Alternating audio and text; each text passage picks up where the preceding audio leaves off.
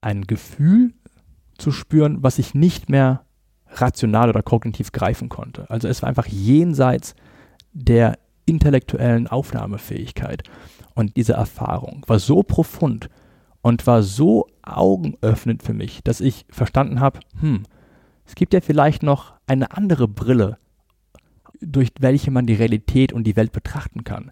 Und vielleicht macht es Sinn, diese Perspektive mit in mein Leben zu integrieren.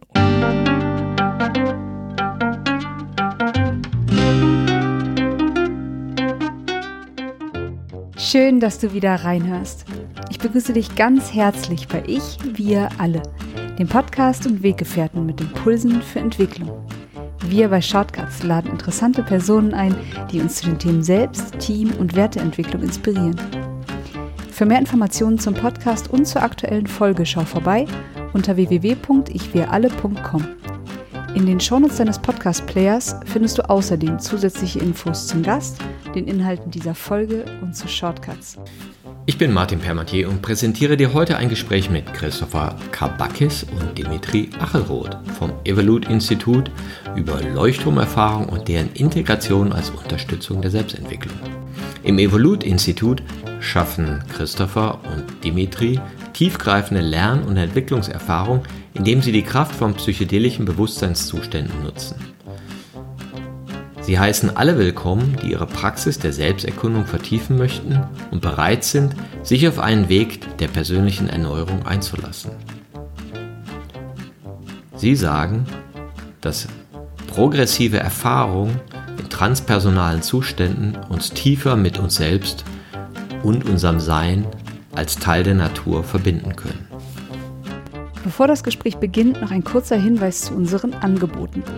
Auf ichwiralle.com/angebote findest du unsere aktuellen Workshops und Ausbildungen zu den Themen Selbst, Team und Werteentwicklung. Und jetzt wünsche ich dir ganz viel Inspiration und Freude beim Hören. Audio ab.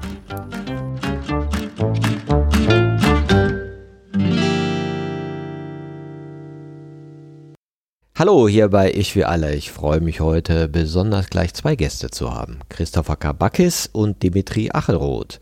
Ihr beide seid vom Evolute Institut und Christopher, dich hatten wir ja schon mal hier im Podcast. Ist glaube ich jetzt zwei Jahre her. Du warst mal mein TED Talk Trainer und da haben wir darüber gesprochen. Und heute sind wir zu einem anderen Thema da.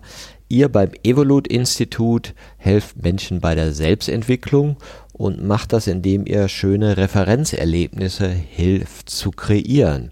Was genau ist das Evolute Institut? Christopher. Genau, das Evolute Institut ist ein Anbieter von Entwicklungsprogrammen für Führungskräfte vorwiegend, also Leader, das mit veränderten Bewusstseinszuständen arbeitet. Und was das heißt, können wir natürlich drüber sprechen. Das passiert vor allem in der Form von Retreats, also Programmen, die vor Ort sind, aber ergänzt um virtuelle Komponenten. Und jetzt sind ja andere Bewusstseinszustände auf verschiedene Arten zu erreichen. Was ist denn da der Weg, den das Evolute-Institut anbietet? Also das Evolute-Institut bietet eine Palette von verschiedenen Interventionen an, wenn man das so nennen will, um veränderte Bewusstseinszustände zu erreichen. Und da gibt es traditionell verschiedene Ansätze, wie gesagt, das beginnt mit wohl recht bekannten Methoden, wie zum Beispiel der Meditation oder eben auch der Atemarbeit. Aber das Evolute Institute fokussiert sich aktuell auf das Thema Psychedelika und wie gelingt es, Psychedelika in einem sicheren Rahmen so einzusetzen, dass wir Leuten ermöglichen, eine tiefe innere Explorationserfahrung machen zu können. Jetzt ist ja Psychedelika ein weites Feld und mit verschiedenen Wirkstoffgruppen und verschiedenen Ansätzen. Worauf fokussiert ihr euch denn? Mhm. Wir haben aus verschiedenen Gründen aktuell den Fokus auf den aktiven Wirkstoff Psilocybin gelegt. Und Psilocybin wird auf natürliche Weise in Pilzen vorgefunden, die auch bei uns hier in den europäischen und deutschen Wäldern sogar beheimatet sind. Und warum genau haben wir Psilocybin als Substanz genommen? Ich glaube, einerseits gibt es weitreichende medizinische Literatur und Evidenz, die zeigt, wie Psilocybin bei verschiedenen klinischen und psychiatrischen Erkrankungen eingesetzt werden kann. Und da ist es eben so, dass Psilocybin eine sehr große Effektivität nachweist bei der Behandlung von Depressionen, posttraumatischen Belastungsstörungen, Angststörungen etc. Von daher wurde in diesen klinischen Studien auch viel über die Sicherheit des Stoffes dokumentiert und es ist eben aus der Literatur bekannt, dass Psilocybin weder körperlich schädigend ist, noch neurologisch gefährlich ist und auch eben auf psychischer Ebene keine befürchteten Abhängigkeiten hervorruft, was so oft ja von ja, vielen Menschen vermutet wird. Stimmt, wir hatten auch Professor Dr. Thorsten Passi hier im Podcast, der ja einer der Forscher ist in Deutschland, der damit auch offiziell hat forschen dürfen und ist auch in seinen Studien zu diesen Ergebnissen gekommen, dass in vielen Fällen dieses Erleben eines anderen Bewusstseinszustands auch andere Referenzräume in den Klienten und Patienten eröffnet hat. Das Interessante ist ja, Psilocybin ist ja noch gar nicht so lange bekannt als Substanz. Mhm. Also die Pilze sind schon länger bekannt, Psilocybin äh, noch nicht ganz so lange, erst ein paar Jahrzehnte. Wir haben den Stoff auch genommen, das würde ich vielleicht noch ergänzen, weil er legal ist in Holland. Also da wir uns ja an europäische Leader und Changemaker richten, also Leute, die was unternehmen, Unternehmer, Führungskräfte und Leute, die was verändern wollen in der Welt, müssen wir natürlich auch schauen, wo können wir das Ganze nicht nur in einem sicheren Rahmen, auch in einem legalen Rahmen machen. Und deswegen ist dann die Niederlande das Land der Wahl und dort kann man psilocybinhaltige Trüffel eben legal erwerben und konsumieren. Und ihr macht auch diese Art von Erfahrungsreisen mit einem Vorprogramm, einem Nachprogramm, so dass es nicht nur einfach ist, äh, wir fahren mal nach Amsterdam, sondern das ist auch eingebettet, ja. Ja, total. Also zum einen ist es nicht also wir haben keine klinische Orientierung, sondern es richtet sich an in Anführungsstrichen gesunde Leute, so wie man halt gesund ist, so wie jeder von uns verrückt oder gesund ist, nicht für eben klinisch diagnostizierte Störungen. Und es ist ganz wichtig, dass man sich angemessen vorbereitet auf so eine Reise, finden wir, vor allem bei einer hochdosierten Erfahrung. Und es geht so nach einem Screening um das Intentionssetzen. Was will man eigentlich erreichen für sich? Es geht ja um Selbsterfahrung, um Selbstexploration und vielleicht auch darum, bestimmte Themen zu adressieren, die einen beschäftigen als Menschen in der Zeit in seinem Leben. Und mit dieser Intention kann man die Reise ganz stark mit beeinflussen, sozusagen. Mm, und dann gibt es vor Ort natürlich den sicheren Container, wie man so schön sagt, ein Safe Container auf Englisch, also einen sicheren Raum, einen geschützten Raum mit Unterstützung. Und im Anschluss eben, was, was wir für ganz entscheidend halten, die weitere Begleitung und Integration dieser Erfahrung. Also es geht auf jeden Fall nicht nur um eine Peak Experience, wie man so schön sagt, also um eine herausragende Erfahrung, sondern dass auch was sich verändert im eigenen Leben, dass man was übersetzen kann, dass man dem Sinn gibt und sich das Leben vielleicht in Richtung der Intention entwickelt danach.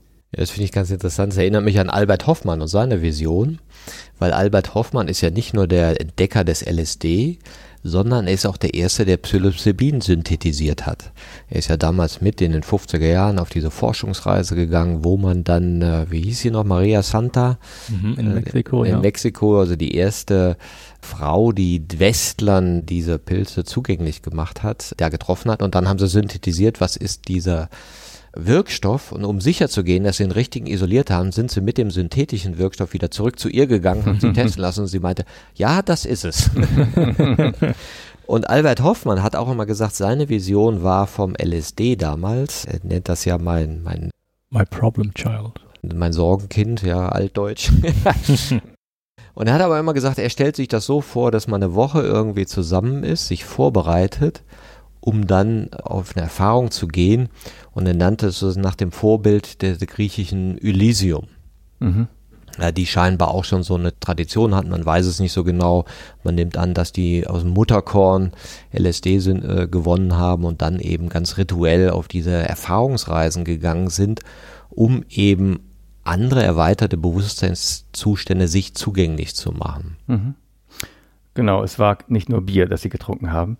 Genauso wie bei den dionysischen Festen dann in der Antike auch nicht nur Wein getrunken wurde, den wir heute kennen, also wo nur in Anführungsstrichen Alkohol drin war, sondern der wurde, damals wurden diese Substanzen, also die Getränke dann verfeinert mit Gewürzen und, und Pflanzen und so weiter.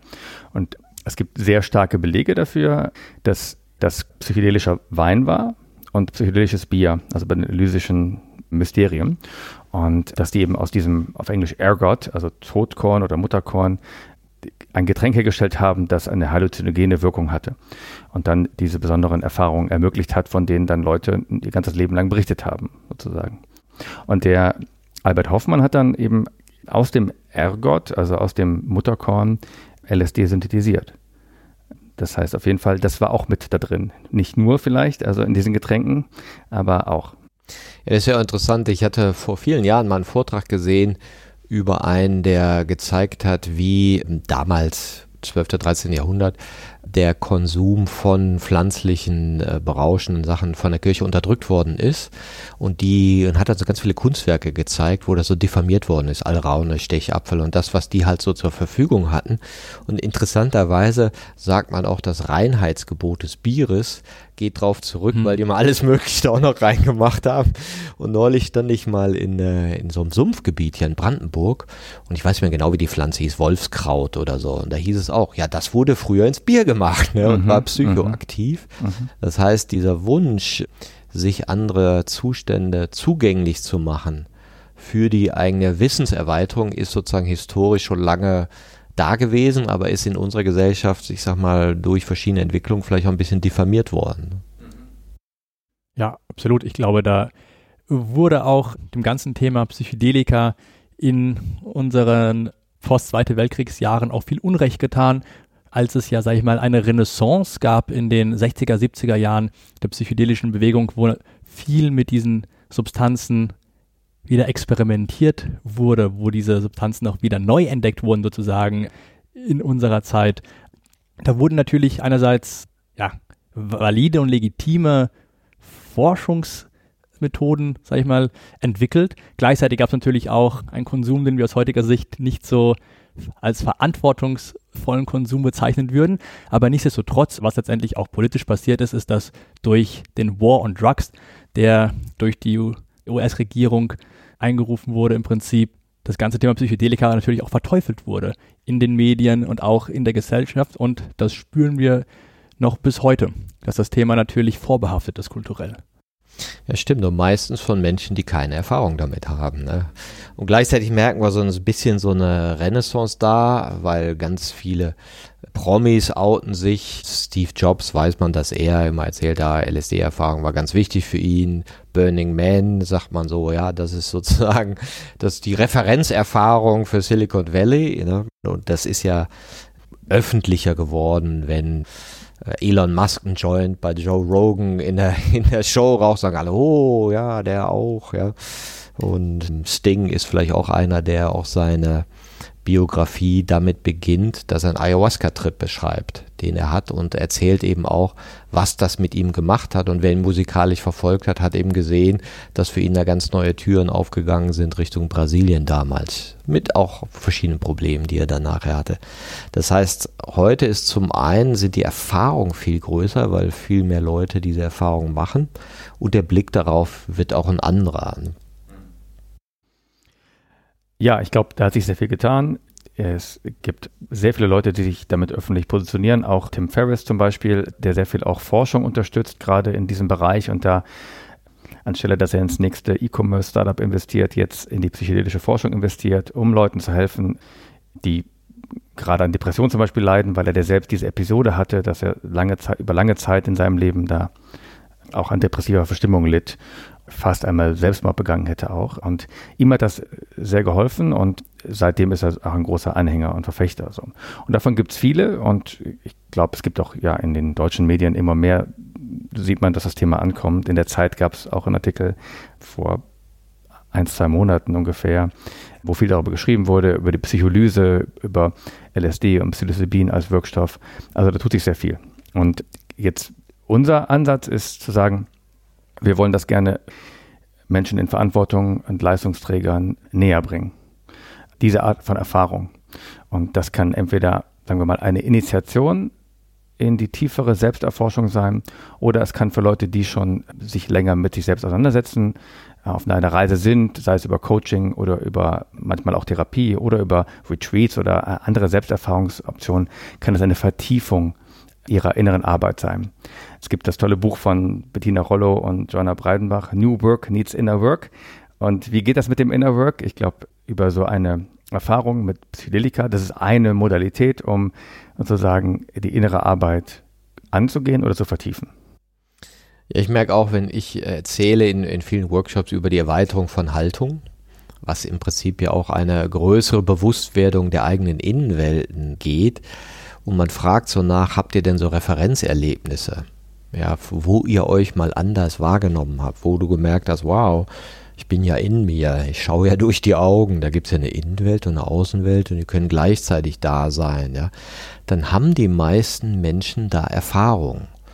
Und sei es durch äh, Meditation, durch Zufall, durch Gnade, durch Extremsituationen oder eben auch solche Erfahrungen. Und die sind oft, glaube ich, auch so Leuchttürme für den eigenen Entwicklungswunsch. Und auch so Hinweise, was, was kann es denn sein? Jetzt, Dimitri, bin ich natürlich ein bisschen neugierig. Was war denn deine Reise? Hast du so Leuchtturmerfahrungen gehabt? Hm, ja, ähm, in der Tat hatte ich. Und wenn du mich so fragst, was vielleicht meine, meine erste Leuchtturmerfahrung war, dann würde ich wahrscheinlich meine erste formale Achtsamkeitserfahrung näher beschreiben, wenn man das so nennen will. Und zwar war das vor circa achteinhalb Jahren. Und ich habe bei YouTube ein Video empfohlen bekommen von einem sogenannten Dr. John Kabat-Zinn.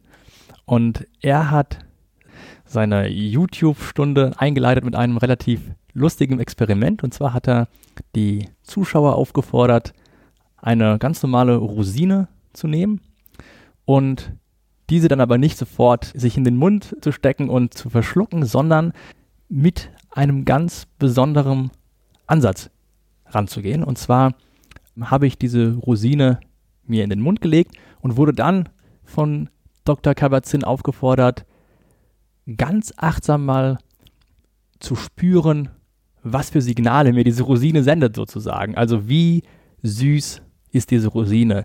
Wie fest oder weich ist sie? Fühlt sie sich klebrig an? Spüre ich mit meiner Zunge die Rillen? Nehme ich vielleicht den Geschmack der Rosine mit der Zunge in unterschiedlichen Bereichen auch anders wahr? Ja? Und diese Art der Erfahrung, die war natürlich ja, lustig und relativ seicht, wenn man das so beschreiben mag, aber gleichzeitig hat es mir schon gezeigt, hm, was ist, wenn ich mit mehr Achtsamkeit in andere Lebensbereiche auch genauso rangehen würde und nicht alles in so einem Autopilot-Modus durchführen würde, wie das sonst üblich war bei mir. Und das war, glaube ich, meine erste, meine erste Achtsamkeitserfahrung, die mich überhaupt für das Thema geöffnet hat. Genau. Ich habe versucht, eine Meditationspraxis dann aufzubauen und John Kabat-Zinn hat eine stressreduzierende Meditationspraxis etabliert, aber ich muss sagen, ich habe das dann nie mit viel, mit viel Passion verfolgen können. Und erst Jahre später habe ich das Thema Meditation wieder für mich entdeckt, aber das erst wirklich nach einer sehr intensiven und unerwarteten Erfahrung, die ich in Brasilien hatte. Und zwar war das vor circa dreieinhalb Jahren. Ich war für fünf Wochen in Brasilien und war gerade in einem Zeitpunkt in meinem Leben, wo ich zwar, wenn man wenn man das so greifen kann, Erfolg hatte. Ich hatte einen guten Job, der gut bezahlt war, super Kollegen, einen Titel, alles Mögliche, ein stabiles Umfeld, aber gleichzeitig hat es mir gemangelt an, an, an einer tieferen Bedeutung, an einer Flamme im Leben, die mich antreibt. Ich hatte das Gefühl, dass ich nicht wirklich lebendig war. Ja? Sowas wie The Living Dead. Und ich bin nach Brasilien geflogen, um eigentlich ein bisschen abzuschalten für fünf Wochen vom Job und neue Kraft zu tanken und wurde dabei eingeladen, an einer Ayahuasca-Zeremonie teilzunehmen. Und ich muss sagen, ich hatte zu dem Zeitpunkt überhaupt keine Vorstellung, was überhaupt Ayahuasca war. Ich habe lediglich von einer Freundin gehört, dass sie Ayahuasca zu sich genommen hat und dadurch in eine Auseinandersetzung mit sich selbst gegangen ist, aber mehr wusste ich darüber nicht. Und gleichzeitig dachte ich mir, naja, ich bin ja eigentlich der Wissenschaftler, ich habe einen wissenschaftlichen Hintergrund, ich habe fast ein Jahrzehnt mit Daten gearbeitet und war auch der sicheren Überzeugung, die Rationalität ist das Tool, um die Welt zu beschreiben. Und ich verstehe die Axiome der Welt auch mit dem Intellekt. Und was auch immer da passieren würde in dieser Ayahuasca-Nacht, das würde mich eh nicht betreffen, weil ich überhaupt nichts mit dieser Esoterik am Hut hatte. Ja, und ich würde sagen, ich wurde von diesem hohen Ross in dieser Nacht geholt und wirklich eines Besseren belehrt. Und das auf zwei fundamentalen Ebenen. Einerseits wurden mir die Augen geöffnet hinsichtlich meiner inneren Prozesse, die ich über Jahre hinweg nicht wahrgenommen habe. Ja? Und da spreche ich konkret über sehr, sehr unangenehme, auch sehr schmerzhafte Emotionen, die ich unterdrückt habe, die ich nicht adressieren wollte oder auch konnte, weil ich mir dessen überhaupt nicht bewusst war und einfach auch dazu keinen Zugang hatte in meinem Leben. Und da habe ich erst wirklich gemerkt, wow, ich habe noch wirklich viel Aufräumarbeit zu leisten auf dieser psychologisch-emotionalen Ebene. Und das zweite Element oder das zweite Level, was mich wirklich bewegt hat in dieser Ayahuasca-Erfahrung, war dann ein Gefühl zu spüren, was ich nicht mehr rational oder kognitiv greifen konnte. Also es war einfach jenseits der intellektuellen Aufnahmefähigkeit. Und das war für mich wirklich was Bahnbrechendes, weil ich so naiv wie ich war, der Überzeugung war, ja, man wird ja alles irgendwie rational erklären können. Und klar werden manche Neurowissenschaftler sagen, hm, deine Neuronen haben da einfach ein bisschen durch die Gegend gefeuert. Aber die phänomenologische Realität dieser Erfahrung war so profund und war so augenöffnend für mich, dass ich verstanden habe, hm, es gibt ja vielleicht noch eine andere Brille, durch welche man die Realität und die Welt betrachten kann. Und vielleicht macht es Sinn, diese Perspektive mit in mein Leben zu integrieren und nicht nur oben aus dem Kopf zu agieren, sondern mehr auch diese viszerale, emotionale, wenn man so will, vielleicht auch spirituell angehauchte Dimension im Leben auch mit integrieren will, weil sie einem wirklich neue Perspektiven aufzeigen kann, weil sie einem auch, sag ich mal, hilft, über den Horizont des Vorstellbaren hinauszuschauen und zu verstehen, hm, da gibt es ja mehr im Leben als nur meinen Job und mein, äh, meine, meine, meine, meine finanziellen Ziele. Ja, danke fürs Teilen. Und was ist dann passiert mit deinem Leben? Eine sehr gute Frage. Also ich bin nach fünf Wochen wieder zurückgekehrt aus Brasilien und dachte so, jetzt habe ich diese wunderbaren Einsichten gehabt, jetzt wird mein Leben wahrscheinlich komplett anders. Und äh, zu meinem Entsetzen musste ich feststellen, nach zwei Monaten war ich wieder im gleichen Hamsterrad. Es hat sich nicht viel geändert. Und ich habe anfangs nicht begriffen, warum. Was brauche ich denn noch mehr als diese Einsichten? Ja? Die haben mir doch eigentlich den Weg gezeigt. Die haben mir ja doch irgendwie auch eine bestimmte Visionsrichtung im Leben gegeben. Und ich glaube, erst dann habe ich gemerkt, hm, so eine Erfahrung allein macht nicht den Unterschied, sondern was letztendlich dazu führt, dass sich das Leben verändert, ist, dass man anfängt, diese Einsichten wirklich zu integrieren. Und das bedeutet wirklich auch Arbeit. Das heißt auch wirklich, sich mit diesen Themen intensiver zu beschäftigen. Und das hat mich dann eben dazu gebracht, dass ich gemerkt habe, okay, ich glaube, ich muss diesen Aufräumprozess mal wirklich angehen. Die Ärmel hochkrempeln und mal wirklich reinschauen, da wo es weh tut, da wo der Schuh drückt.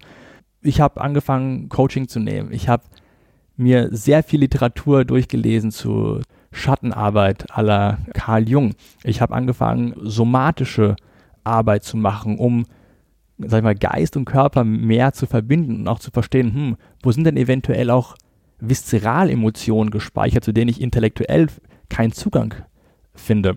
Und erst diese ganze Arbeit an mir selbst, die oft sehr unangenehm war, die hat dann peu à peu mir diesen, sag ich mal, diesen neuen Weg ermöglicht zu gehen. Und auch auf diesem Weg, und um äh, hier jetzt den Kreis zu schließen, habe ich dann die Meditation wieder für mich entdeckt, als ein sehr schönes und effektives Tool, um diese psychedelischen Einsichten wieder in mein Leben zu integrieren. Weil ich gemerkt habe, dass diese, diese beiden Erfahrungen am Ende konvergieren. Ja, in einen Raum, wo man, wo man sich fallen lassen kann, wo man den Intellekt ruhen lassen kann und einfach den Moment wahrnimmt, ohne kontrollieren zu wollen. Und ich glaube, aus diesem Raum heraus kann man eigentlich anfangen, sich besser zu verstehen. Ja, danke. Jetzt könnte man ja sagen, der Mann hat dann eine Menge Arbeit danach gehabt, dann muss er Schattenarbeit machen und so. Ist das jetzt wirklich attraktiv? Also was war so die Attraktivität, dass du gesagt hast, boah, das war jetzt so eine Referenzerfahrung, das mache ich. Ich lasse mich jetzt auf was Neues ein, weil ich jetzt was kenne, was ich vorher noch nicht kann. Da kannst du das ausmachen, ist wahrscheinlich nicht so einfach. Ja.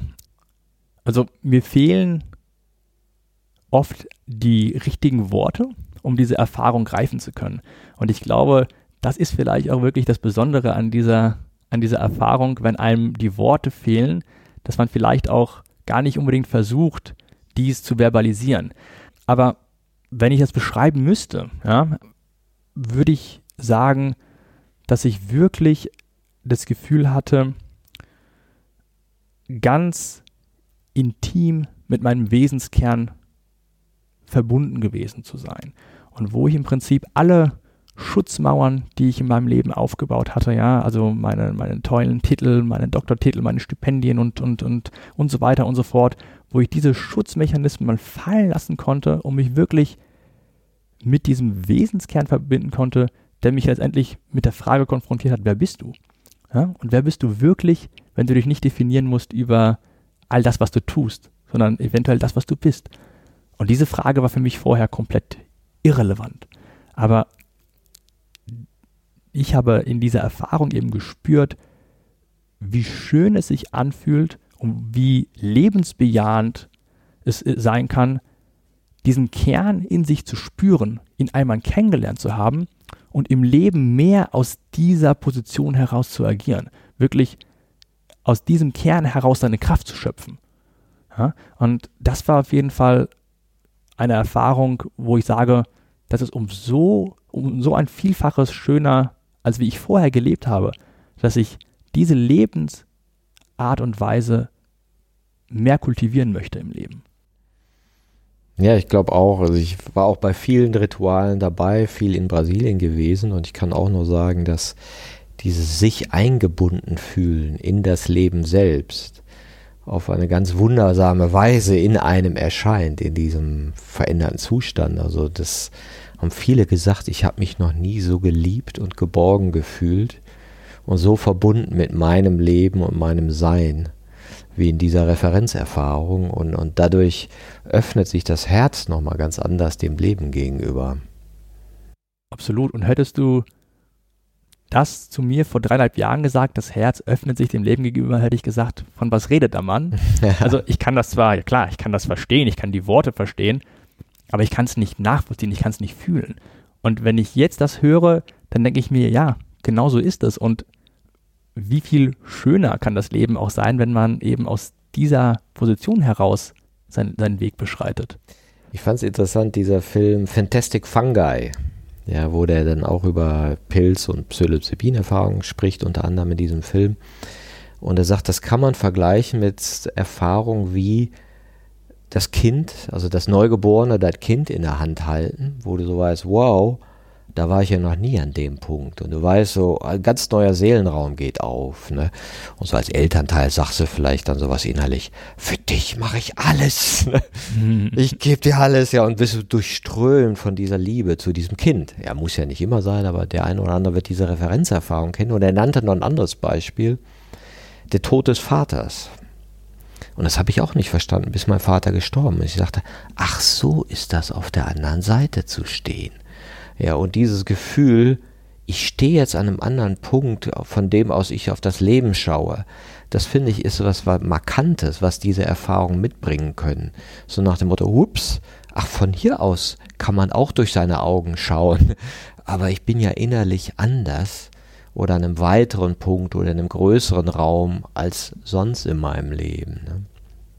Hm das ist ein bisschen vielleicht eine heilige Erfahrung, könnte man sagen. Und wie mir das eben sagt, jetzt bestimmte Wörter, die kannte ich zwar, die sind Teil meines Sprachgebrauchs irgendwie, zumindest im passiven Wortschatz gewesen, aber irgendwie im aktiven nicht ganz so sehr und ich, sie waren vor allem nicht hinterlegt mit einem Zustand, mit einer echten Erfahrung, dann äh, dachte ich automatisch an dieses Wort, sozusagen, es gibt so heilige Erfahrung. Und vielleicht dem, dem Baby in die Augen zu gucken, äh, dem eigenen oder beim jemanden beim Sterben zu begleiten oder der Hochzeitstag oder so, das sind so herausragende Lebenserfahrungen und vielleicht denken andere Leute nicht darüber im Sinne von heilig, aber so könnte man sie vielleicht nennen. Das sind heilige Erfahrungen, in denen sich was offenbart, hm, was man als Wahrheit über das Leben oder Wahrheit über die Existenz nennen könnte. Und diese Erfahrung habe ich zum Beispiel bei meinem Retreat, meinem ersten, meiner ersten Leuchtturmerfahrung in 2019 gemacht davor, ich war auch in der Kirche mal aktiv, als ich jünger war. Ich war Messdiener in der katholischen Kirche, obwohl ich griechisch-orthodox getauft bin, aber gut, long story. Mm, und ich hatte dort nie so eine Erfahrung, bei einer der Messen zum Beispiel oder so etwas. Das ist sehr interessant. Und erst sozusagen seit dieser Erfahrung weiß ich überhaupt, was es wirklich heißt, dass etwas heilig sein kann. Ja, das ist schön beschrieben und, und gleichzeitig, manche kennen es ja aus anderen Erfahrungen. Und ich, ich hatte interessanterweise jetzt am Wochenende eine Ausbildungsgruppe zum Thema Haltung. Ja, und da geht es ja auch darum, wie du dein inneres Gefäß weitest, deine Meaning-Making, also wie du Sinn gibst dieser Welt, wie du das erweiterst. Und in dem Buch, was ich ja geschrieben habe, beschreibe ich halt die Haltung bis hin zum systemisch autonom. Und danach entwickeln sich ja die transpersonalen Haltungen. Ja, wo du eben merkst, ach, mein Ich ist ja ein Konstrukt. Und wer bin ich denn eigentlich vor dem Konstrukt? Bevor ich sozusagen die Welt betitel, benenne, ne, bin ich, wie Rainer Maria Rilke sagt in einer Passage, bin ich denn hier, um zu sagen, Baum, ähm, Rabe oder so, also diese, diese Welt zu betiteln. Ja, das tun wir. Und darin verfangen wir uns und verfangen uns in der Identifikation von unseren Gedanken und Gefühlen. Und im transpersonalen Raum schaust du da plötzlich drauf und denkst, ach krass, das sind meine Gefühle. Ach, die habe ich? Oh, die sind aber krass. Muss ich die eigentlich haben? Will ich die haben? Will ich mich mit denen identifizieren? Ja. Und das ist ja auch so ein bisschen diese Biografiearbeit, die da, die da so stattfindet. Und das Interessante war an dieser Arbeit am, am Wochenende, hat man eine Aufstellung gemacht, wo du durch diese verschiedenen Haltungen durchgehst und dann auch zu den Transpersonalen. Und deswegen kam ich jetzt drauf, weil eine Person hat halt eine sehr besondere Erfahrung und allein in der Aufstellung, in dieser Idee zu stehen, ich bin nicht mein Ich, war das so eine Ehrfurchtserfahrung und so eine Verbundenheitserfahrung mit mehr, weil du plötzlich gemerkt hast, ja, natürlich, das, was ich so als ich bezeichne, ja, ist kulturelle Füllung, ist Prägung, ist dies, ist das und jenes. Aber es gibt diesen Gewahrseinsraum, den du, Dimitri, vielleicht auch mit Mindfulness kennengelernt hast, der mehr beinhaltet oder sagen wir mal anders die Realität einen erfahren lässt. Ne? Ja, also für mich bedeutet die psychedelische Erfahrung die Möglichkeit, ähm, genau diesen Raum zu betreten und ich finde es sehr schön, dass du gesagt hast, Ehrfurcht und Verbundenheit. Ich glaube, das ist eine Erfahrung, die viele machen in diesen Räumen, in diesen Konstellationen.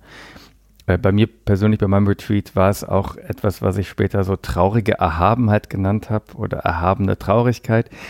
Das war ganz interessant, so die, dass gleichzeitig das Leben und die Existenz sehr schön ist, aber auch sehr traurig. Das war meine persönliche Erfahrung. Das, nicht, dass das jetzt andere auch machen müssen. Und es war auch so, dass ich das Gefühl hatte, dass ich wirklich voll im Moment war, wie noch nie zuvor. Wirklich voll bewusst in diesem Moment und Kontakt habe mit, mit diesem Prozess des Lebens sozusagen. Auch im Äußeren, wenn man dann um sich schaut, sozusagen auf die anderen Menschen, das war eine Gruppenerfahrung, oder nach draußen durchs Fenster schaut in die Natur sozusagen. Das heißt, gleichzeitig voll präsent, voll da und verbunden mit dem, was dort ist.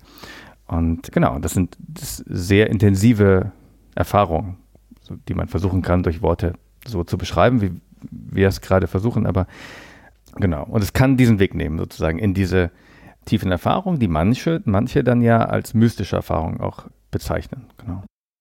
Und wie ich eine psychedelische Erfahrung oft metaphorisch beschreibe, ist die mit einer Talwanderung. Ich stelle mir manchmal das Leben so vor, man läuft durch ein Tal, was sehr neblig ist und oft hat man, sag ich mal, nur den Blick für, für seine unmittelbare Umgebung. Vielleicht kann man ein paar Meter geradeaus noch irgendwie was erkennen, aber man tappt, sag ich mal, in seinem gewohnten Territorium herum. Und die psychedelische Erfahrung aus meiner Sicht, die erlaubt es einem für einen Zeitrahmen aus diesem Nebel rausgehoben zu werden und einmal zu sehen, wow, da gibt es ja noch einen Horizont, der ist ja viel weiter, als ich überhaupt sehen konnte. Und da gibt es ja auch noch eine Sonne und wow, das Leben kann ja so viel mehr sein als das, was ich eigentlich in meinem Alltag oft nur wahrnehme. Und dann ist es aber so, irgendwann nach ein paar Stunden ist die psychedelische Erfahrung vorbei und man wird in den Nebel wieder zurückgelassen. Und es ist nicht so, dass auf einmal alles komplett anders ist, aber man hat die, diesen Perspektivwechsel im Prinzip auf gewisse Art und Weise trotzdem verinnerlicht und man weiß, ah, da gibt es ja was hinter dem Nebel und ich habe es gesehen und ich weiß jetzt vielleicht auch mehr, in welche Richtung ich im Leben laufen muss, um wieder, sag ich mal, mehr Weitblick zu haben. Und ich glaube, das ist eben das Wertvolle an dieser Erfahrung, diese Perspektiverweiterung. Und die hilft uns letztendlich auch zu erkennen, was uns zurückhält, unsere Verstrickungen nochmal aus einer neutralen Beobachterperspektive zu hinterblicken, dass wir dann mit mehr Bewusstsein, Verstand und Verknüpfung auch an diesen Sachen arbeiten können. Jetzt äh, sagst du ja was ganz Wichtiges. Wie integriere ich das? Ja, weil klar, die Peak-Erfahrung kannst du haben, da weiß man. Und dann ist wahrscheinlich sehr wichtig, wie ist das Set und Setting, mit wem mache ich das, wo mache ich das, fühle ich mich sicher, ist das alles klar. Und dann ist natürlich auch die Frage, was mache ich an Vorbereitung, an Nachbereitung? Und da macht ihr auch was bei euch im Evolut Institut, weil das euch auch ein Anliegen ist. Genau, als die mir eben sprach, dachte ich schon, da wird man in den Nebel zurückgesetzt und dann fängt die Arbeit erst an. Also im Grunde fängt die Arbeit an, wenn man vielleicht diese neue Referenzerfahrung gemacht hat. Und dann geht es erstmal darum, wie gebe ich dem Ganzen Sinn? Also was bedeutet das eigentlich, was ich da erlebt habe, was ich gesehen habe, was ich gefühlt habe. Mm, und wir haben ja ein paar Beispiele davon jetzt gegeben, wie das so aussehen kann. Mm, und dann ist die Frage, was mache ich jetzt damit in meinem Leben? Und äh, da hilft es total, wenn man äh, die Möglichkeit hat, sich auszutauschen mit anderen, die diese Reise auch gemacht haben. Also bei uns ist ja, also eines der Programme ein Gruppenprogramm. Das heißt, man kann sich mit den anderen austauschen, die die gleiche Erfahrung gemacht hatten in dem gleichen Raum. Und wir sind natürlich da dann sozusagen als Gesprächspartner als Teil von so einem Integrationscoaching in der Gruppe, das wir äh, mit dabei haben, auch bei uns fest im Programm. Und dann natürlich auch gibt es äh, Einzelcoaching und Einzelgespräche danach, um einen zu unterstützen, um auch Ideen zu bekommen für die Integration. Was kann man eigentlich machen jetzt, um sich in diese Richtung zu bewegen, dass man bewusster lebt, dass man häufiger präsent ist oder andere Dinge, die, die vielleicht sich aus der Erfahrung ergeben als persönliche Erkenntnisse, die dann noch so übersetzt werden müssen in die in irgendetwas, in eine Lebenspraxis vielleicht so. Ja, und als praktisches Beispiel, was mir geholfen hat, diese Erfahrung auch wirklich umzusetzen in mein Leben, war eine Übung aus dem Buch von Stephen Hayes, A Liberated Mind. Stephen Hayes ist einer der bekanntesten und renommiertesten Forscher im Bereich der kognitiven Verhaltenstherapie, bei der dritten Generation, also der, sag ich mal, der aktuellen kognitiven Verhaltenstherapie. Und er beschreibt, sag ich mal, einen therapeutischen Ansatz, der aber auch für nicht klinische Zwecke genutzt werden kann. Und zwar nennt er das eben Value-Based Living, also im Prinzip ein wertebasiertes Leben führen, weil nämlich diese tiefen Erfahrungen und Einsichten, die man in so einer psychedelischen Reise sammeln kann, natürlich einen auch konfrontieren mit der Frage, was ist mir im Leben wirklich wichtig? Was habe ich für mich erkannt, was wirklich auf eine fundamentale Werteebene runtersteigt und wie ändert das eventuell auch bestimmte Werte oder merke ich auch einen Kontrast zwischen dem, wie ich gelebt habe und dem eigentlich, wie ich leben will oder dem, was mir eigentlich wichtig ist. Und diese Werte neu zu formulieren und dann auch wirklich auf dieser Basis bestimmte Entscheidungen im Leben zu treffen, ist etwas, was einem helfen kann, diese, diese psychedelischen Einsichten auch wirklich im Leben zu implementieren und umzusetzen. Also bei mir zum Beispiel, ich glaube, bevor meinem 2019er Retreat habe ich mich sehr dafür interessiert, wie kann man jung bleiben, wie kann man äh, jung werden, wie kann man länger leben. Es gibt diese ganze Schule, die aus dem Silicon Valley kommt, wo man irgendwie hofft, mit Technologie unsterblich zu werden sozusagen. Und interessanterweise hat das, hat mein Interesse an diesen Themen radikal nachgelassen nach dieser Erfahrung. Ich dachte irgendwie, ich bin ja gar nicht so wichtig, ich muss mich nicht so wichtig nehmen. Nicht, ich muss gar nicht jetzt für immer leben. Es ist vollkommen okay, wenn ich sterbe, sozusagen. Also ich habe so ein bisschen, könnte man sagen, also meine Angst vor dem Tod äh, verloren oder sie ist deutlich geringer geworden. Und das macht natürlich was mit einem, weil man dann auch nicht mehr irgendwie bestimmte, also so ein sicherheitsorientiertes Denken hat, ich muss noch diesen die Sachen machen und ich muss ganz viele Ressourcen haben, damit ich dann mir die modernste Technologie leisten kann, die dann mir hilft, ganz lange zu leben, wenn die Technologie vorhanden ist und so. Wo, diese Gedanken hatte ich manchmal vorher. Und heute ist es einfach, na, ich möchte einfach ein gutes Leben haben, ich möchte mit guten Beziehungen um mich herum leben, möglichst viel präsent sein und an Projekten arbeiten, die mir persönlich Freude machen und sinnstiftend sind. Und das ist auch der, der Grund, warum wir hier heute sitzen. Und Martin, du hast mich als irgendwie TED-Coach kennengelernt und jetzt mache ich dieses Evolut-Institut, wo es um tiefere innere Arbeit geht. Ne? Und das wäre sicherlich ohne diese Erfahrung nicht, nicht so passiert. Die hat mich auf diesen Pfad gesetzt, mich mit der Somatik zu beschäftigen, also dieser körperorientierten Arbeit und ganz diesen Wunsch verstärkt, viel tiefer auch im Coaching und in der Arbeit zu gehen und da was zu machen. Genau, also das sind so einige bei, bei mir persönliche Outcomes oder persönliche Ergebnisse und Veränderungen. Und es ist gut, sozusagen auf diesem Weg so sich austauschen zu können mit anderen Leuten und äh, Unterstützung zu haben. So. Ja, das kann ich sehr gut nachvollziehen, dieses Gefühl, anders ins Leben eingebunden zu sein. Und das Interessante ist ja, wenn wir zum Beispiel bei der Entwicklung von Haltungen oft so über Regression sprechen, ja, wenn du wütend bist, dann bist du selbstorientiert, da schimpfst du rum und weißt nicht mehr, wer du bist. Ja, so denke ich manchmal auch, ah, das Interessante ist doch die Progression. Ja, wenn du eben Transpersonales hast, wo du auch nicht mehr weißt, wer du bist, aber du weißt, womit du verbunden bist. Und während die Regression in die Unverbundenheit führt, ist die Progression, die oft in eine andere Art von Verbundenheit führt.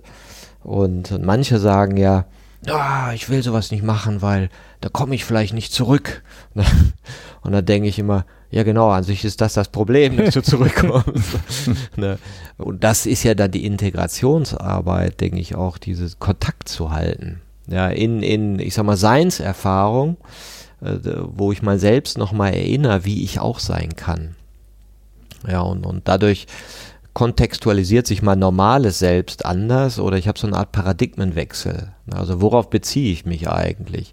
Auf die Angst vom Älterwerden, ja, was so, so stufenspezifische Reizbarkeit, ja, der Eigenbestimmung ist, ewige Jugend, was unsere Gesellschaft ja so vorlebt. Ne? Also die Idee bloß nicht alt werden, ne? immer lieber noch ein bisschen spritzen, fixieren, reinmachen und so. Ne? Und irgendwann denkst du so, nee, du löst dich davon, weil du eine, eine Progression erlebt hast. Ne? Die dich dann auch befreit und dann dein System vielleicht zugänglicher macht für Haltungserweiterungen ja, oder neue Sinngebungen. Hast du auch sowas erlebt, Dimitri, dass du neu dein Leben gesehen hast? Ja, ich glaube, eine sehr starke Erfahrung, die mich dahingehend geprägt hat, war diese Verbundenheitserfahrung. Ähm, und die Verbundenheit nicht nur mit mir selbst, sondern auch all dem, was mich umgibt. Also wirklich die Mitmenschen als auch die Natur.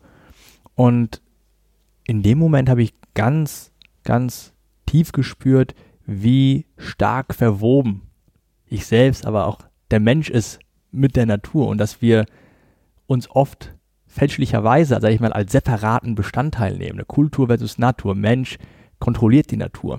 Und nach dieser Erfahrung habe ich eigentlich gemerkt, wie absurd dieser Gedanke ist und wie stark uns diese, dieses, also diese Entbindung, diese Disconnection von der Natur auch letztendlich in unserem wirtschaftlichen Denken und Agieren prägt und wie viele Probleme dieser Gesellschaft auch auf dieser Entkopplung letztendlich auch beruhen. Und das hat bei mir wirklich nochmal ganz stark die Frage aufgeworfen, so, hm, wie, was heißt es denn für mich so zu leben? Also wenn ich rausgehe, kann ich noch weiterhin ignorieren, dass der Planet gerade wirklich am Brennen ist sozusagen, dass wir nicht mehr wissen, für wie viel weitere Jahre wir Polkappen haben werden und, und, und noch so eine Biodiversität, die wir noch genießen dürfen. Und äh, ja, das hat mich letztendlich auch, sage ich mal, auch dann mit der Frage beschäftigt, was, was will ich beruflich machen oder in welche Aktivitäten will ich meine Zeit investieren, weil ich auch hinsichtlich dieser Probleme nicht mehr wegsehen konnte. Und ähnlich wie bei Chris hat es dann bei mir dazu geführt, dass ich gesagt habe, eigentlich will ich genau daran arbeiten, Menschen zu helfen, ihren eigenen Weg zu erkennen und diese Erfahrung zu machen, die sie auf ihrem Weg weiterbringen. Von daher, ja, ich würde sagen, dass es definitiv bei mir solche ähnliche, vergleichbaren Erfahrungen gab, die mich dann auch geprägt haben.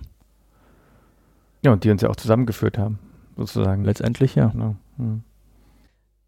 Das Interessante, wir, wir wissen das ja intellektuell, ja, an sich müssten wir nachhaltiger sein, an sich brauchen wir Kreislaufwirtschaft, an sich ist das, was wir gerade tun, nicht fähig, eine Lösung zu sein für ein Leben der Menschen für 500.000, 10.000 Jahre. Und gleichzeitig wissen wir, na, wenn wir uns schlau anstellen würden, könnten wir durchaus eine Menschheit werden, die mehrere tausend Jahre hier noch leben kann. Also es ist ja vollkommen erklärbar, wissenschaftlich machbar, gar nicht das Problem. Aber es fehlt das Fühlen. Ja, und, und da sehe ich uns oder mich jetzt auch noch so als teilbehindert. Ja, ja weil irgendwie, ich lebe ja auch diese Paradoxien dieser Welt ne, und, und fahre auch ein Auto. Und obwohl ich weiß, mh, hm, dieses Juwel der Natur ist, ist ganz fragil. Na, und wir sind an so einem Punkt, diese Fragilität vielleicht auch mehr spüren zu müssen und entweder durch Leiden, dass wir merken so, oh, äh, jetzt haben wir Kriege, äh, das wollten wir doch gar nicht mehr machen, sind wir wahnsinnig, jetzt haben wir dies, jetzt sind Rohstoffe weg, jetzt ist die weg. Und dass das ähm, vielleicht auch so eine Tür ist zu einer erhöhten Sensibilität. Und jetzt habt ihr auch gesagt, ihr wollt äh, Führungskräfte damit ansprechen, äh, Leader, also Menschen, die vielleicht dann ja auch was bewegen können mit einer gesteigerten Sensibilität. Ne? Hm, genau, genau. Äh, das ist auch einer der Hauptgründe, warum wir uns diese Zielgruppe äh, ausgesucht haben. Ähm, weil wir davon ausgehen, dass diese Menschen, von denen wir eben sprechen, wie man sie, wie auch immer man sie nennt, also Menschen in verantwortlichen Positionen oder Leistungsträger, Entscheider, dass die ähm, eine besondere Macht, eine besondere Möglichkeit der Einflussnahme haben auf die Lebensqualität der Menschen um sie herum. Also wenn ich ähm, der, der CEO von einer Firma bin natürlich, dann habe ich so meine Entscheidung, was mir bewusst ist und was meine Werte sind, sehr entscheidend äh, dafür, was, äh, wie die Menschen ihren Alltag erleben, die meine Organisation arbeiten, aber auch natürlich, wie ich die Beziehung gestalte zu anderen Stakeholdern, Zulieferern und, und, und Kunden und auch was ich überhaupt wahrnehme an Externalitäten, die die Handlung meiner Organisation mit verursacht. Und dann auch, wofür ich mich verantwortlich fühle oder nicht. Und unsere Hoffnung wäre, dass sich der Kreis der, der Verantwortung also erstmal der Bewusstheit und dann auch der, der Verantwortung erweitert durch diese Arbeit, also durch die Arbeit der vertikalen Entwicklung, die man auch eben über Psychedelika katalysieren oder intensivieren kann. Und dass dann die, die Sachen, die passieren müssen, schneller passieren. Also man sagt, diese ganzen Systeme, in denen wir arbeiten, sind ja so langsam und das dauert alles so lange und der, der Tanker sozusagen der Weltwirtschaft, äh, der müsste sich viel schneller drehen ne, in Richtung Klimaschutz zum Beispiel oder eines sozialen Ausgleichs zwischen den Menschen, zwischen den Gesellschaften und so weiter. Und unsere Hoffnung und unsere Intention mit dieser Arbeit ist, dass die Leute bestimmte Erfahrungen machen bei unseren Programmen, bei unseren Retreats, dass sie auch diesen Drive bekommen, diese Leidenschaft dafür, dass da was passieren muss und dass es schneller passiert. Genau. Hm. Und ich glaube, was auch entscheidend dabei ist, Martin, du hast das Thema erhöhte Sensitivität genannt. Und ich glaube, das ist in der Tat so, dass quasi das Aufnahmevermögen, dass der, der innere Container einfach größer wird. Ne? Man kann auf einmal mehr fassen, mehr Komplexität verstehen, aber auch fühlen. Und das kann einerseits natürlich auch dazu führen, dass man merkt, oh, jetzt nehme ich bestimmte Sachen wahr, die ich vorher ignoriert habe und die sind unangenehm, ja, oder die, die sind jetzt nicht unbedingt so positiv behaftet, aber gleichzeitig durch diese erhöhte Sensitivität kultiviert man auch eine erhöhte Wertschätzung dessen, was man um sich herum hat. Und ich glaube und hoffe, dass eben Veränderung aus dieser Wertschätzung heraus auch passiert. Dass ich selbst sage, weil ich die Natur um mich herum und die Wälder und die Tiervielfalt wertschätze und liebe, deswegen will ich sie auch schützen. Und dass aus dieser positiven Kraftwelle heraus auch dann wirklich was unternommen wird, um diese Sachen zu schützen. Genau, also viele, viele der Probleme sind wahrscheinlich so Probleme von Unverbundenheit. Also wir sind nicht mit unserem Körper verbunden, weil wir sehr geistig äh, trainiert wurden. Also, also ich vielleicht, oder ich spreche für mich, hatte so einen hochgerüsteten Neokortex und war sehr irgendwie ähm, intellektuell und analytisch und so weiter und war nicht sehr verbunden mit meinem Körper und deswegen wahrscheinlich auch nicht besonders mit meinen Emotionen, meinen Gefühlen. Und dann sieht die Welt irgendwie auf eine ganz bestimmte Art und Weise aus. Und durch die neuen Erfahrungsräume, die ich kennengelernt habe, kenne ich jetzt ja einen ganz anderen Zustand in der Welt zu sein, so ähnlich wie du das auch gesagt hast, Demi. Also was es eigentlich wirklich heißt, herzoffen zu sein, zum Beispiel, oder was es wirklich heißt, ganz im Moment zu sein. Und ich glaube, aus ähm, dieser Erfahrung der Verbundenheit mit mir selbst, mit der Natur, mit anderen, entstehen andere Verhaltensweisen auch klar, äh, ich werde auch immer noch getriggert und raste aus bei bestimmten Sachen, also bei meinen Triggerpunkten und bin ungeduldig und auch mal gestresst und so weiter. Äh, es ist alles ein Weg sozusagen. Aber ich glaube, das ist wichtig, dass die Leute auf die, sich auf diesen Weg machen und rauskommen auch so ein bisschen aus ihrem Automatikmodus, ihrem Automodus. Ich sage manchmal, unser Leben ist voller Erledigung und abends sind wir ganz erledigt. und dann haben wir das Leben erledigt. Ne? Ja, was, was du erzählt hast, erinnert mich an etwas, was ich bei Michael Bord gehört habe. Einen schönen Terminus, der bei mir gut resoniert hat. Robuste Verletzlichkeit. Dass er so sagt, ja, du zeigst dich verletzlich, aber du hältst sozusagen dein, das aus, dass das jetzt da ist. Und versuchst es nicht wegzumachen. Und dann, wenn du damit sein kannst, mit deiner Verletzlichkeit und, und deinem Scham oder was auch immer im einem ist, dann verliert es die Macht, weil du eben nicht mehr entkommen willst. Ne? Und das finde ich auch ganz schön, weil trotz dieser Erfahrung und dieses Wunsches bleibt die Welt ja voller Paradoxien und Dilemmata und, und damit sein zu können.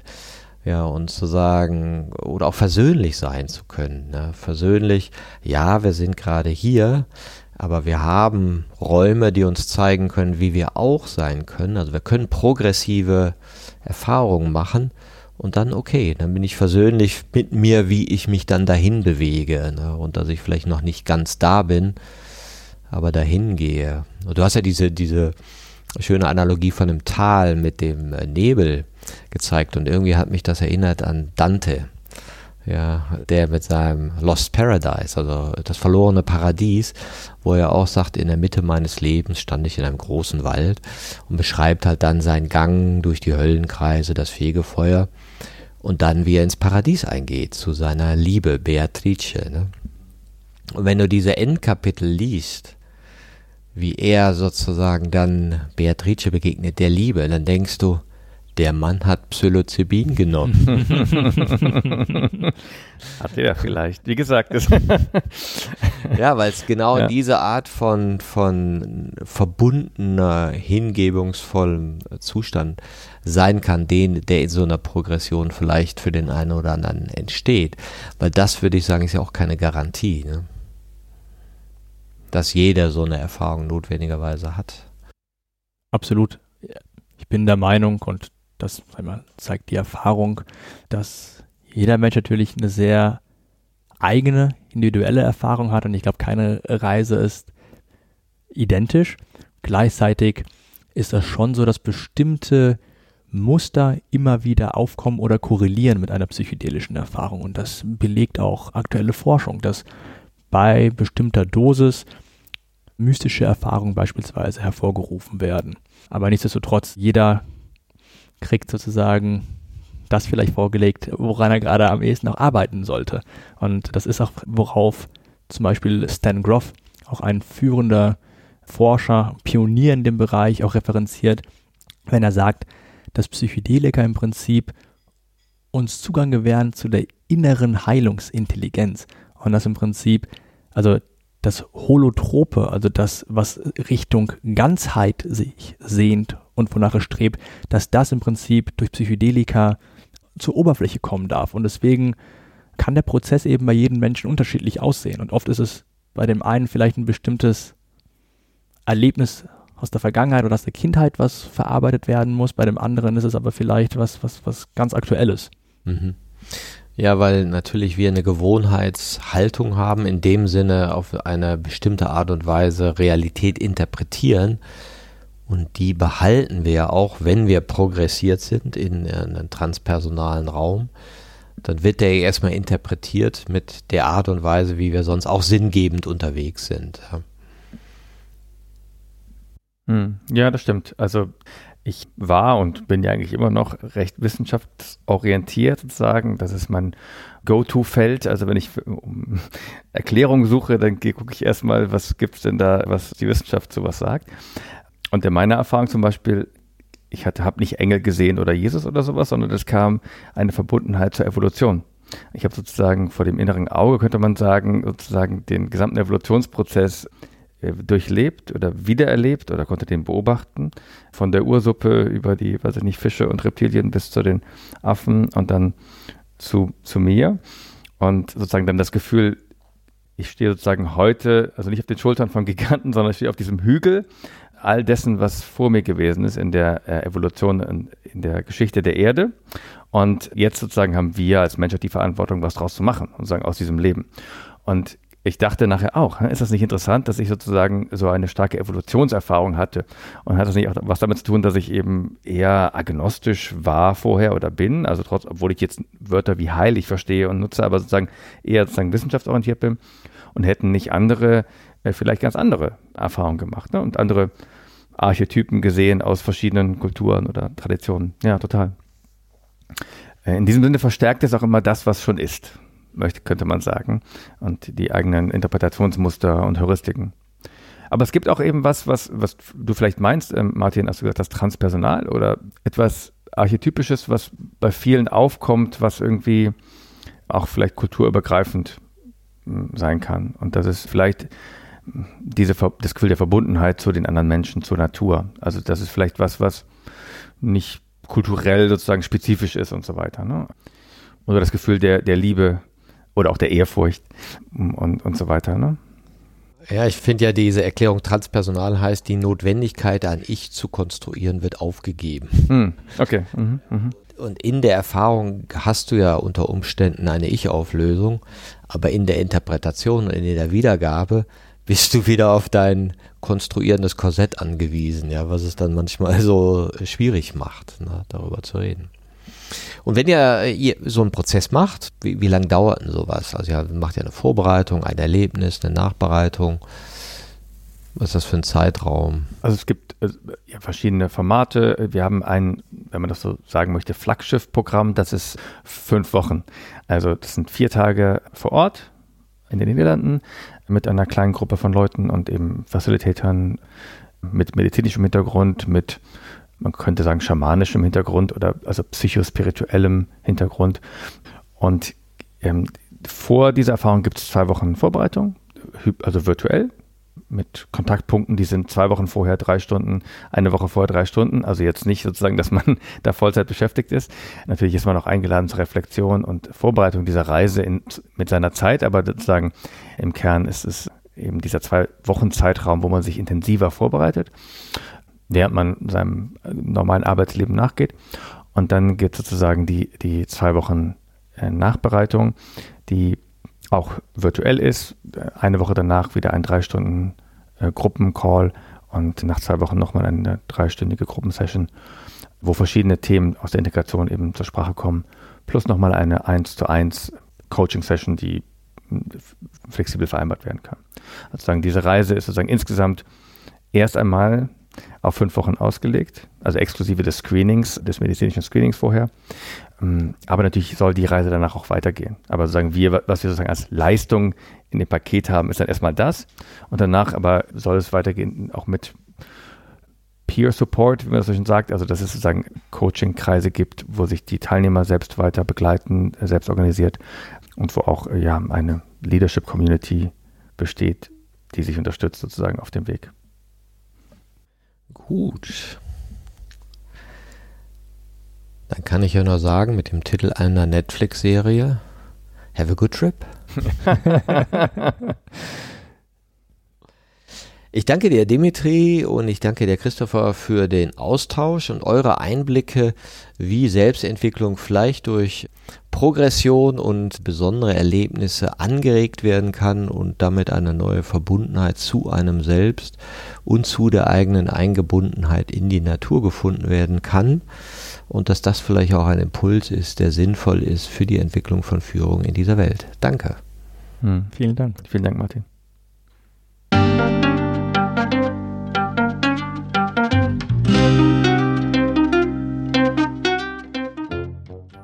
Das war eine Folge von Ich, wir alle, dem Podcast und Weggefährten mit Impulsen für Entwicklung. Wir bei Shortcuts begleiten und unterstützen Unternehmen bei der Entwicklung von zukunftsfähiger Führung, Kommunikation, Unternehmenskultur und Design. Mehr Infos zu unseren Angeboten, dem Podcast, der aktuellen Folge und zu unserem Buch Ich, wir alle, 24 Transformationsgestalterinnen geben wegweisende Impulse für die Zukunft findest du unter www.ichwiralle.com. Wir freuen uns über dein Feedback zur Folge und deine Bewertung des Podcasts bei iTunes.